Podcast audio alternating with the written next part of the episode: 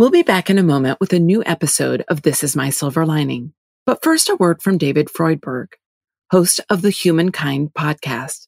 If you like our show, you'll probably also love Humankind. So definitely give them a listen. Hi, I'm David Freudberg, host of the Humankind on Public Radio podcast. Each week, we tell stories of people holding on to their humanity amid great challenges like how climate change has affected lives in Northern California. I've definitely not given up hope, but I do think that this is a moment that's calling upon us to respond. And we can choose to keep going, to kind of have our blinders on and to not change, or we can take the courage to be the immune system of the planet and for each other at this time. And we hear from a wheelchair user in Pittsburgh who had studied mechanical engineering in college. You know, after having the spinal cord injury, it was actually my doctor who said, Have you ever considered rehab engineering? Um, and I didn't even know that was a thing. So that's, that's why I ended up here. We aim for the highest part of people, and their stories will uplift you. Please join us for the Humankind on Public Radio podcast.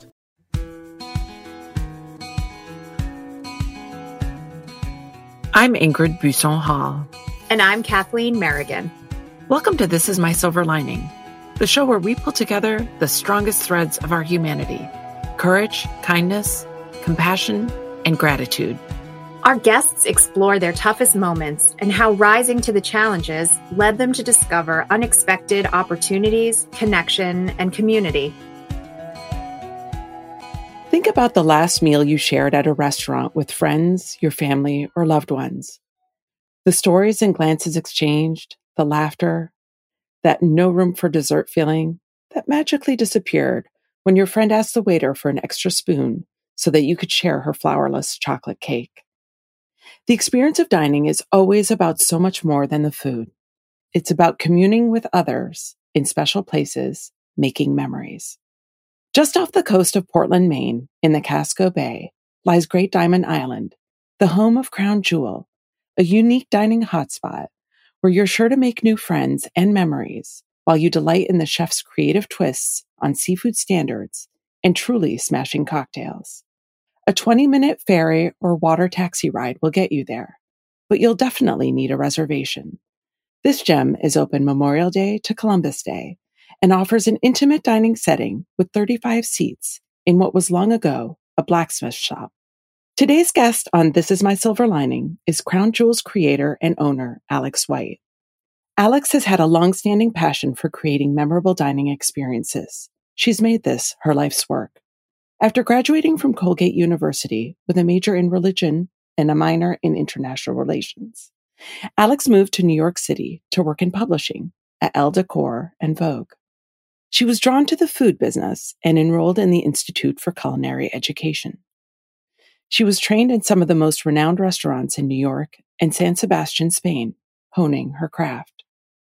But Alex is hardwired for entrepreneurship, and she knew early on that she needed her own space to bring her creative visions to life. As with any entrepreneurial journey, getting to and succeeding on Great Diamond Island has not been easy. Good thing Alex is a calm and steady force, uncompromising in her quest for the right aesthetic, and undeterred by even the craziest of obstacles. I should mention that Alex is a good friend. Our children went to preschool together. I've seen Alex's resilience and zeal up close and in action. Alex, thank you so much for joining us on This Is My Silver Lining. Thanks so much for having me. Thank you for joining us, Alex. Another connection to Maine, and it isn't even through me. Thank you, Ingrid. So, Alex, you opened Crown Jewel in the summer of 2018. And as most of the coastal Maine businesses are, it's a seasonal one from Memorial Day, open from Memorial Day to Columbus Day. So, running a restaurant is really hard work, and yours being on a small island must make all of the logistics, food delivery, guest arrival, and departure even more difficult. So I'm wondering, do you believe that every cloud has a silver lining? And have you found any silver linings on Great Diamond Island? I do believe that every cloud has a silver lining. I think that that type of optimism comes from my mother. and I have found many silver linings on Great Diamond Island.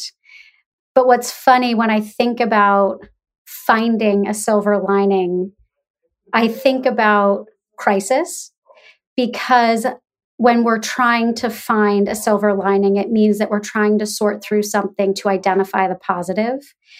And there have been many challenges along the way. Anything in particular that you want to share with us? Uh, sure. where where do I start?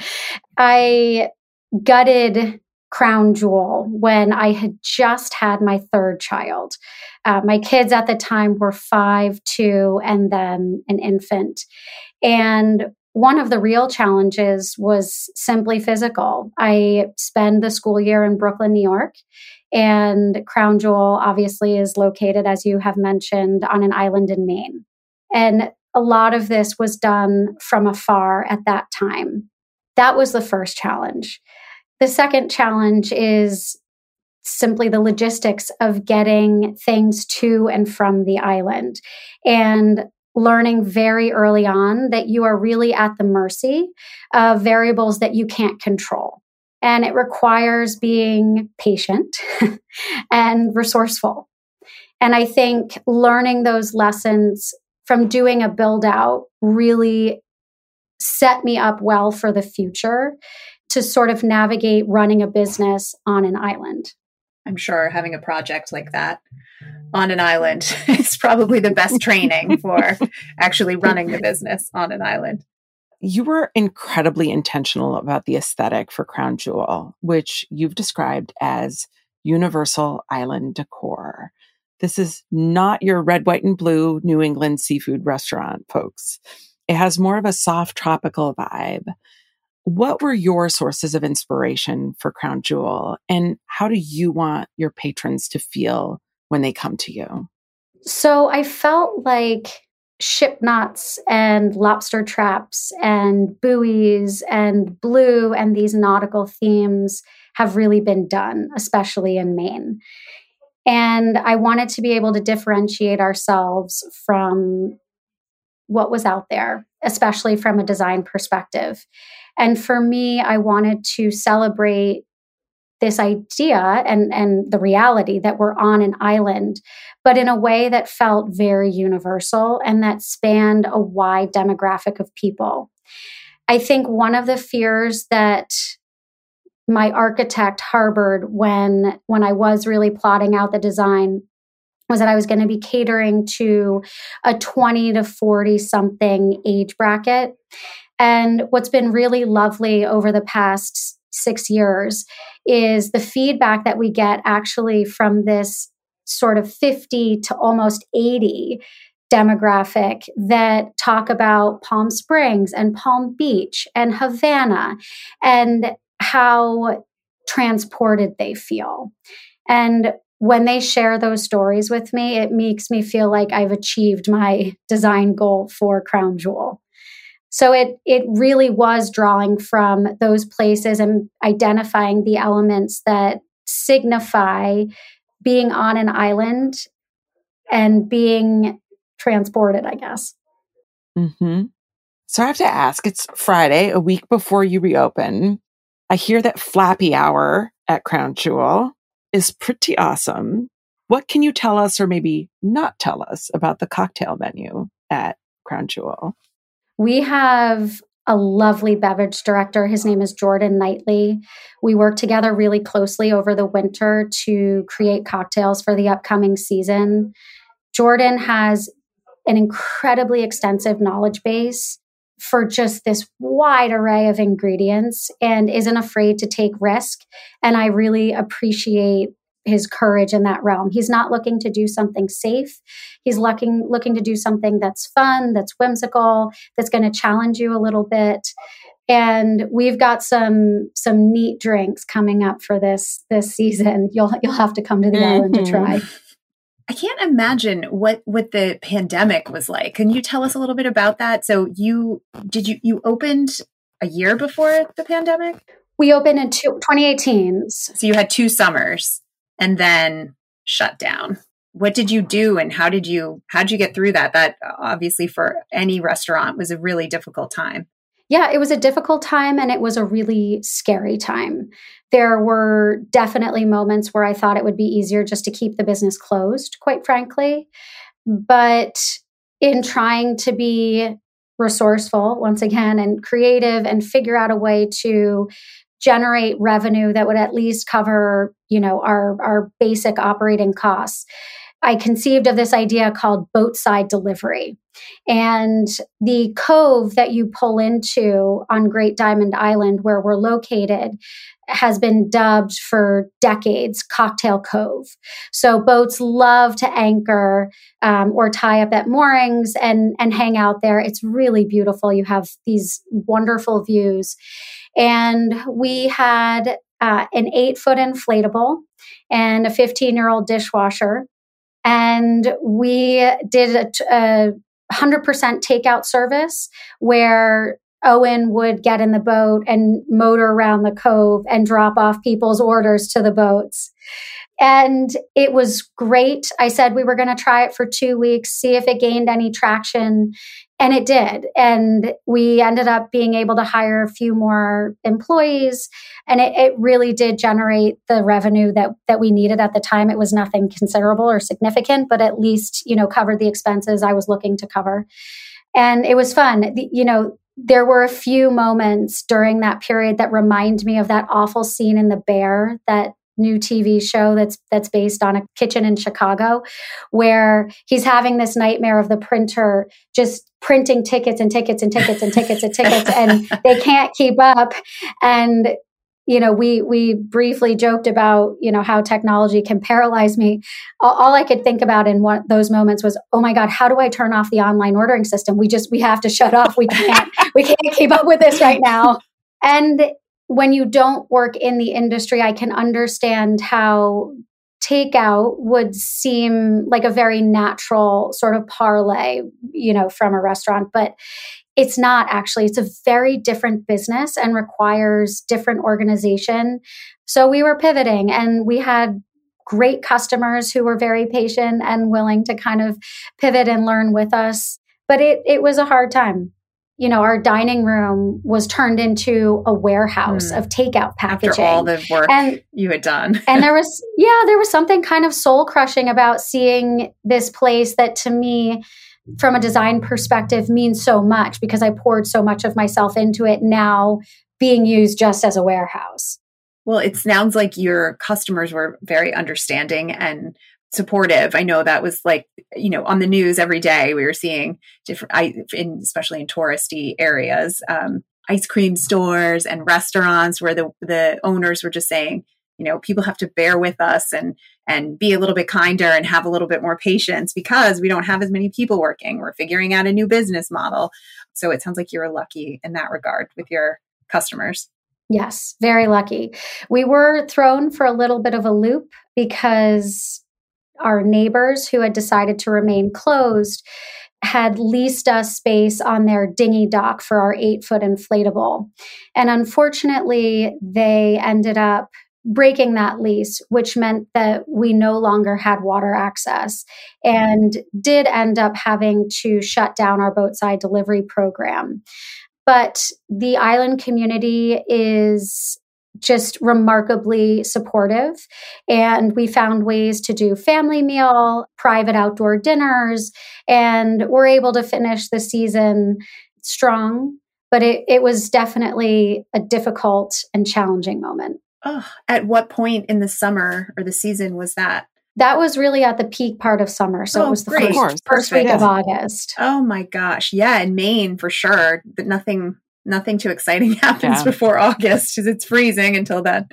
a kind reminder to all neighbors be nice. Yeah. In fact, one of the most moving moments that happened during that time was, you know, just after I had received this communication that we were no longer able to access the dock, I came to the island the next day and and just was feeling very down and very defeated and you know you have all these challenges in place because of covid anyway and and this just you know felt very petty in some respects. But the someone who still has not identified themselves ordered dozens of pink plastic lawn flamingos and they planted them throughout the island. And it was a, a very, very uplifting you know moment so and that was in in support of you and your business yes yes because our our logo is this flamingo Tell us about the neon flamingo, Alex. Well, it feels like it reveals a very stubborn part of my nature, but I remember sitting with our branding company, you know, when Crown Jewel was really just sort of in in this idea phase and nothing was out there physically or tangibly. And they kept throwing we have this 14 foot tall chimney breast when you walk into the restaurant and it really needed something. And i said i'd, I'd love to do something neon there. And really truly i know this sounds like i'm patting myself on the back but it was before like everyone in portland was putting neon up in their restaurants.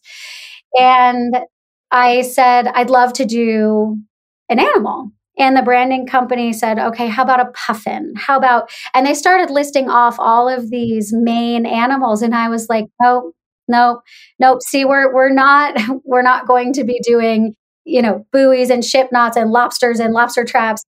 And I said a flamingo. And it, it was like, you know, the record scratch. And it was like, like I had, you know, like made a, a, a, statement that was a total room clear. They were like, "A what?" you know, I, I, didn't know if they were going to continue on with me as a client, but um, we have this almost five foot tall neon flamingo that's on the chimney breast. So that now is carried forward in all of our branding. Oh, that's so cool. So then, got it. Now I understand the the flamingos all over the island. well, that must have been yeah. an amazing moment. It was, especially you know, in Maine you have to work hard to earn people's trust, especially in small communities. And there had been a small general store in the space before we opened. And I knew that it was going to take time. And it was reassuring to me to see those flamingos there because it meant that they really did welcome us and I think are happy to have us on the island. Small acts of kindness, they matter. Alex, before Crown Jewel, there was Flanagan's Table. In 2012, your mom bought a 66 acre farm in Buxton, Maine, with the intention of using it as event space for weddings. And she had some experience already, you know, with that use of converted barns for, for weddings. With your help and a substantial set of renovations, including that barn, Flanagan's Table was born. What inspired you to create a farm to table, communal dining, monthly guest chef dinner concept? So, when I worked in Spain, I worked in San Sebastian uh, in the Basque Country. And one of the things that the Basque Country is known for are their cider houses. And I was just obsessed with them. I was lucky to be there when they were active and open and in season. And it was just this beautiful, lovely, fluid way of dining that I think really celebrated everyone that was there. And the environment didn't dictate the level or the quality of food that was being served. And so it, it looks something like sitting at these long tables, not necessarily just with the group that you've come in, in with. There could be other families or people sitting next to you. And partaking in this family communal style of dining, but then getting up when you feel like it and walking into the cider part of the of the space and grabbing a glass. But while you're waiting to do that, talking and chatting and engaging with those people that are there and going back to your table and maybe now you know reshuffling in your seating because you've met a friend in in the cider part of the house and i just hadn't experienced anything like that where you were really connecting with the people around you definitely over food and drink and so it was wanting to take that element and that really special feeling and try to put it into play albeit a little bit different mm-hmm. you hosted an annual benefit dinner there uh, for the barbara bush children's hospital and you featured some of maine's you know, premier female chefs. The pictures that I've seen from that event just really exude joy. Tell us about that event and what that meant for you. Oh gosh, that almost makes me emotional. That that was a really special time and those were really special dinners. The women who work in the food industry in Maine are some of the strongest women that I know and that I've connected with over the course of my lifetime. Unlike other cities where the food bar might be really high, or I should say it this way, where the food bar is high, there typically is a lot of sort of cutthroat behavior. And in Maine, it's anything but you know there's so much camaraderie and so much support of one another um, it's really extraordinary and we pulled together each year in a way that was just really beautiful where everyone could bring their best self everyone was helping everyone else to do something that you know was good and that was at the heart of it but we had a blast during those dinners how did they work? What was the setup of the, the dinners there? Sure. So the format of Flanagan's Table was a multi course um, menu. And so what we did was every chef was assigned one course essentially, but it, it was broader than that. So we pulled in female sommeliers, female bartenders, you know, female event planners. It, it was, it was obviously very female centric but we try to be as inclusive of people who may work on the periphery of the industry as possible to put on these really fun events. So, you mentioned your mom at the beginning when we talked about silver linings, and I know that your family has been a huge part of your entrepreneurial journey from Flanagan's Table to Crown Jewel. How have you put your family to work? well, my sister, my youngest sister, who's 26, is um, going to be home for the summer before she goes to graduate school in San Diego. And she sent me a text the other day that said, Should I work at X, which was not my restaurant? And I think her very uh, indirect but direct way of saying, Just want to let you know, I'm not working for you this summer. so I've lost a family member. I mean, my mom and I hauled out over 80 black contractor bags when I was six months pregnant before the demo. You know, she has painted so many different spots of Crown Jewel, whether it's the deck, the indoors. You know, my aunt and my mom do a lot of childcare for me in the summer, which really does play into, you know, they might not physically be working at the restaurant, but it enables me to be able to work and and that's critical. I've had my sisters there as servers or in the kitchen, dishwashing, in the general store. I've had cousins come and work. I, I mean, it's like wherever you can, you know, have a hole and you've got to plug it up. Hello, come on yeah. up, come on over. I need you. yeah. How, what do your kids think about it, and how, how are they? Are they involved at all? And and obviously, you're not. They're not waiting tables, but are they involved at all in the business or have any thoughts about it? My youngest, who's five, who was homesick a lot this winter, which feels like a, a you know, common story for a lot of people was here during a lot of the menu tastings and she fancies herself a food critic now. So she she has shared in a lot in a lot of those experiences. No I, this is going to sound like a really terrible thing to say but it it uh, simultaneously like gives me so much joy to have them there almost like nothing else, like just so much joy for me to be able to share with them what I do and why I disappear for 80 hours a week for four months at a time. It's also like my worst nightmare because they see it as an extension of their oh, home. Oh, and so they walk around, they take candy and put it in their pockets. I've had a guest come up to me and tell me that my, you know, not knowing that they were my kids, that they were stealing, like these, these kids were stealing from the general store. They go behind the bar, which I, I think is illegal. I'm not really sure. Like they try to go in the kitchen. It, you know, it's always a nightmare. They're getting like incrementally better, but it's sweet and sweet doesn't do it justice, but I think they feel a lot of pride yeah. in the restaurant and they're very vocal about that and they love coming out there just as much as they love traveling anywhere else. And that means the world to me. Mm-hmm. Mm-hmm. Absolutely. They're proud of you. That's fantastic. As they should be. And it's such such an important thing that they see you working hard and that they see the product of all of your efforts, right? And the sacrifices that you're making. You talked about your mom, but I wanted to double click on that a little bit because your mom had a long and successful career on Wall Street. She founded her own brokerage firm in Portland. What did you learn from her? What did she teach you and your sisters about resilience and taking risks? Sure.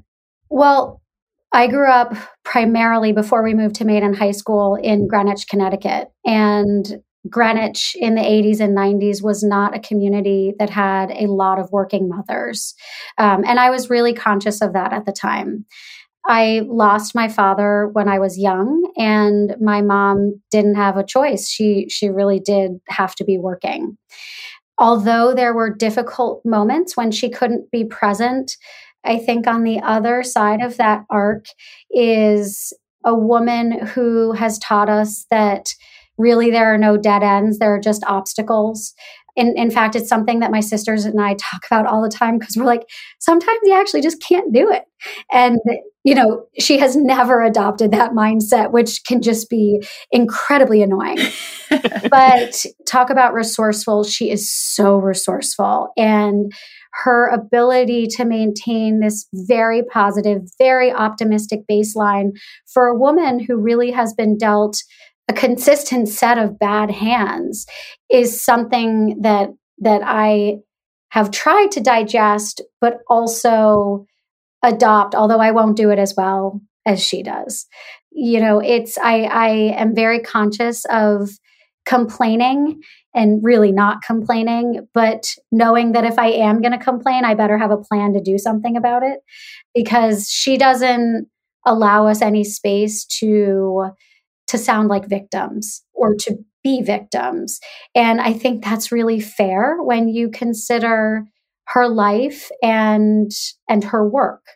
So, could we just talk a little bit about the restaurant industry and and perhaps diversity a bit?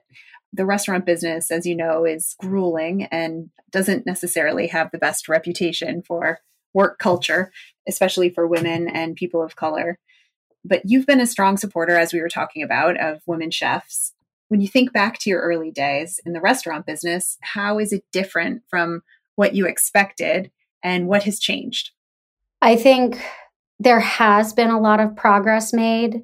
I think that the pandemic actually, if there is a silver lining out of the pandemic for the restaurant industry, when so many businesses closed and it just felt like it was a nail in the coffin for the industry on the whole was that there there has been this really hard look at some of the issues that that you've just identified. And this real effort to try to rectify some of those things i worked in restaurants back of house only really 13 years ago which doesn't seem 15 13 years ago which doesn't seem like such a long time ago. But the differences that I see now are huge. When I worked at Daniel, for instance, I was the, or DB Bistro, which is one of Daniel's restaurants, I was the only female in the kitchen on the hotline. There were women that worked in pastry, which was pretty typical, um, but I was the only female there. And like 90% of the employees were from France. They were there on work visas. And French men really don't or didn't, or the men that I worked with believe that women had a place in the kitchen. And Daniel's right hand man, Chef Olivier Muller, who still I consider to be one of my best mentors ever to date, um, had said to me the first week that I worked there, he he came up and he was very threatening, very menacing, very scary. But he came up next to me and he said, "Whatever you do, do not cry." And I I know that sounds horrible, but I'm I'm going to bring this back. And he said, "Don't cry." Don't cry in here, or else that's going to be it. You'll you'll be over. And I said, okay. And he said, I'm going to help you, but that's how you can help me. Okay. So, and he really did. And I, I worked my butt off at that place. And I, I do feel like those guys pushed and pushed and pushed so hard. to get me out right they they wanted me to be out and what i'd heard before that was not not many women lasted longer than anywhere from a week to 3 months but fast forward when a year later I was still there and had very dear friends who worked there. I was standing on a milk crate using a meat slicer, and I'm only five feet tall, so I generally have to stand on something, and which is eh, like pretty much the most unsafe setup you you can imagine. And someone came behind me and and bumped me, and I like kind of nicked off the top of my finger. Oh my and our sous chef came over and some of the other guys came over and he immediately like grabbed my finger and he had this towel and he looked at me and he goes you can cry. It's okay. You can cry now. And and i i actually looked at him and i was like i'm not gonna cry now. Are you kidding like I, have made it a year. This is nuts. And and he was like okay. And and they literally duct taped my finger. And he was like are you gonna work service? And i was like yeah I mean, this is what you guys have trained me for. Oh. Like, I, I can't just like let it all go at this point. But you know, on the other side of this, you do see so many more women in the kitchen. I think from a color perspective, we have a really long way to go there. Our executive chef actually came from Mexico. He's been in this country for over 20 years. And it's his journey more than anyone else's that I've come across, I think still speaks volumes about the work that we need to do in the industry to make it a more fair and equitable working environment. You're a restaurant owner. You manage all of these logistics. You like you wear all hats, Alex. What's it like now as a woman in the business? You know, I have to be honest, I really don't see it through a gendered lens anymore. And maybe that's due to the relationships that I have with other owners in Maine and the amount of women in Maine that work in food.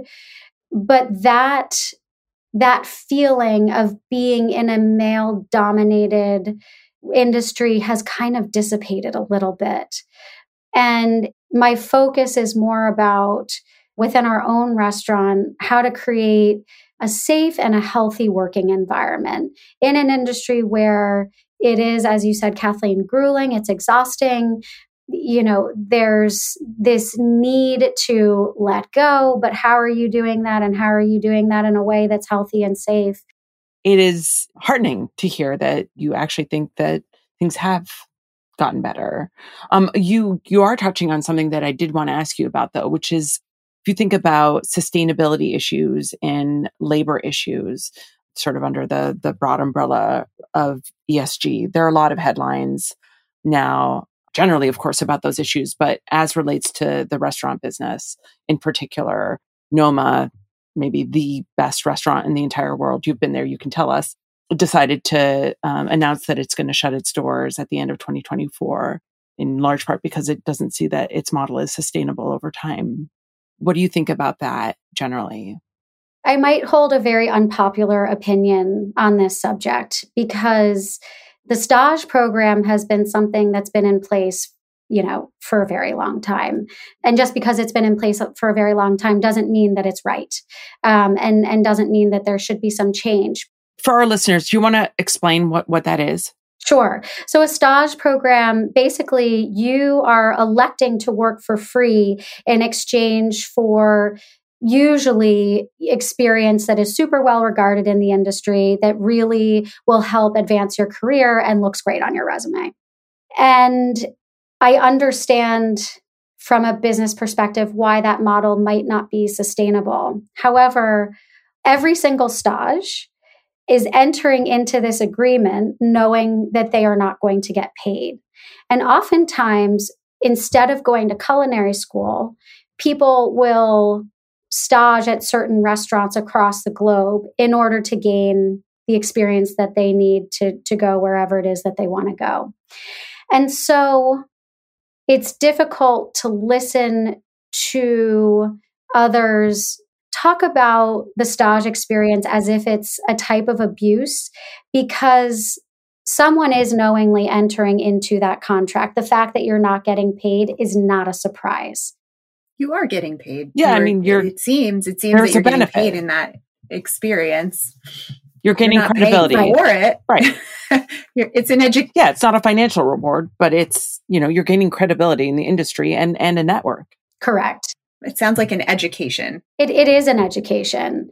Um, and, and that's exactly what I did when I worked at Martin Berasategui in Spain. You know, at the time it was a three star Michelin restaurant. It was one of the world's top, uh, it was on the top 50 list.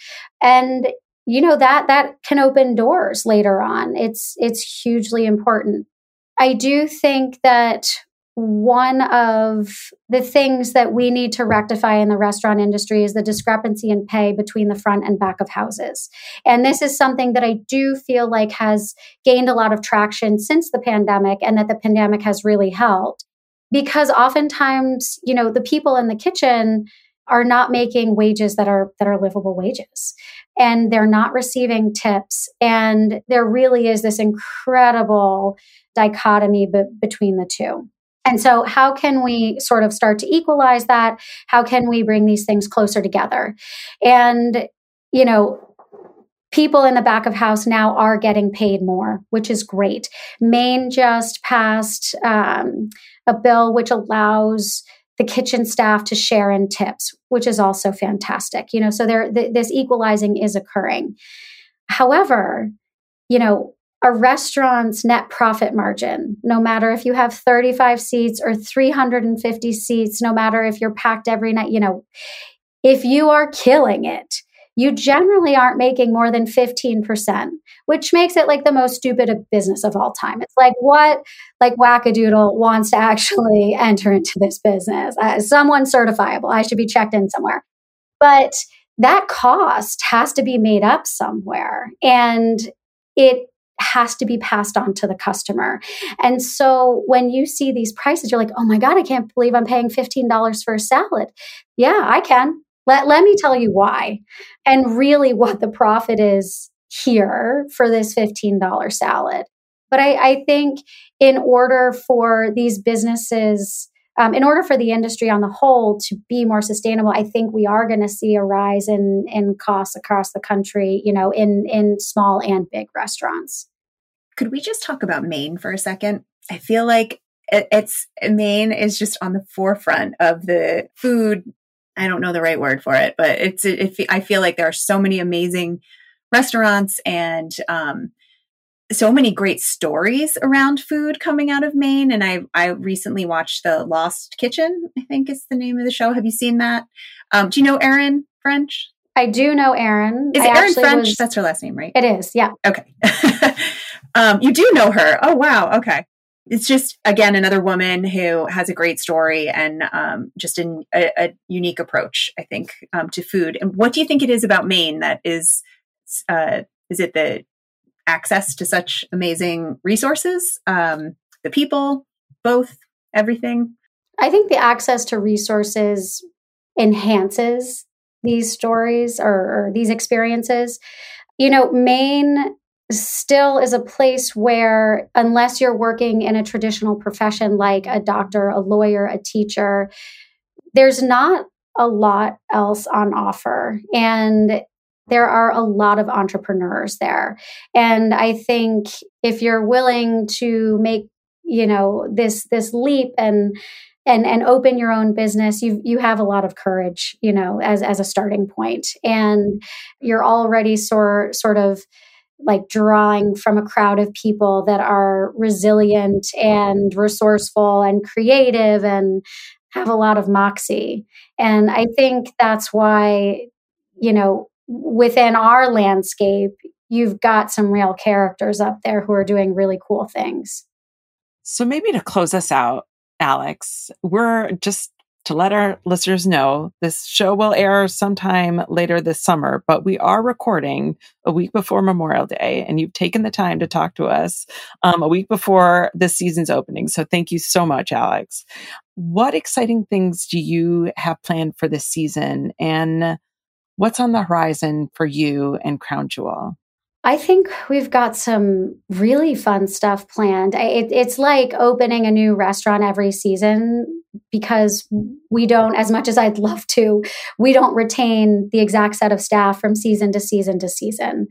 We are doing this very fun summer solstice event with Oxbow Brewing Company, which My is birthday. one of the most beloved brewing companies in, in Maine, June 21st.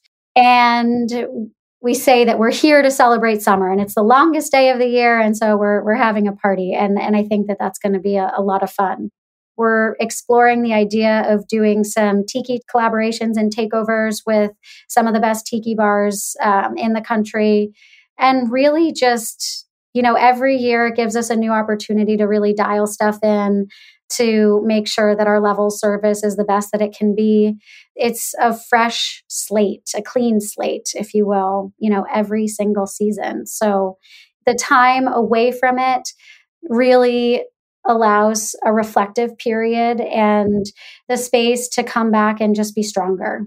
Mm-hmm. Do you feel ready? Do you ever feel ready for a new season to start? Or do you always feel like, oh my God, it's starting next week? I'm going to answer that in a backwards way. I always get to, to the end of September and I'm like, oh my God, like, thank goodness there's eight months until I have to do this again. but the planning always starts in, in about January. And I always get to like today, and I'm like, where did the past eight months go? What have I been doing? And I, oh my God, we're here again but we're ready. This season feels so good. We have this new composting program, which is very exciting for us. We are, so far as we know, uh, I, you know, if if I'm wrong, please let me know. But going to be one of the only restaurants, or if not the only restaurant in the country, that will be processing its own compost, and we'll be doing that on island. So, by our estimate, we're going to have about only five percent waste. And our hope going forward is that um, after a series of tests and work with the Maine DEP, that we can then package that compost, sell it out of our general store to some of our customers, and potentially do a little bit of a barter with one of the local farms that we purchase from.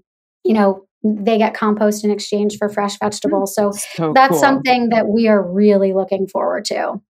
That is super exciting. All right. Well, um, is there any secret to scoring a reservation? Mm. Call early. if if if you have my cell phone number, um, I know someone who does. yes, and the and the very small community that I live in in Maine, which is about twenty minutes south of Portland, um, they also have my phone number. So uh, I would say book early, you know, and and also we really do go through our wait list. We do pay attention to it, so don't be afraid to put your name on it. And always call. I, you know, it, it, this that's my mom's attitude, right? It's like coming through here. It's you know, you don't see anything online. That doesn't mean it's a dead end. It doesn't mean you can't get in. Give us a call. We try. Okay, good to know. Love Thank you Alex. so much. Thank you so much. exciting. great season. Thank you, guys. Thank you.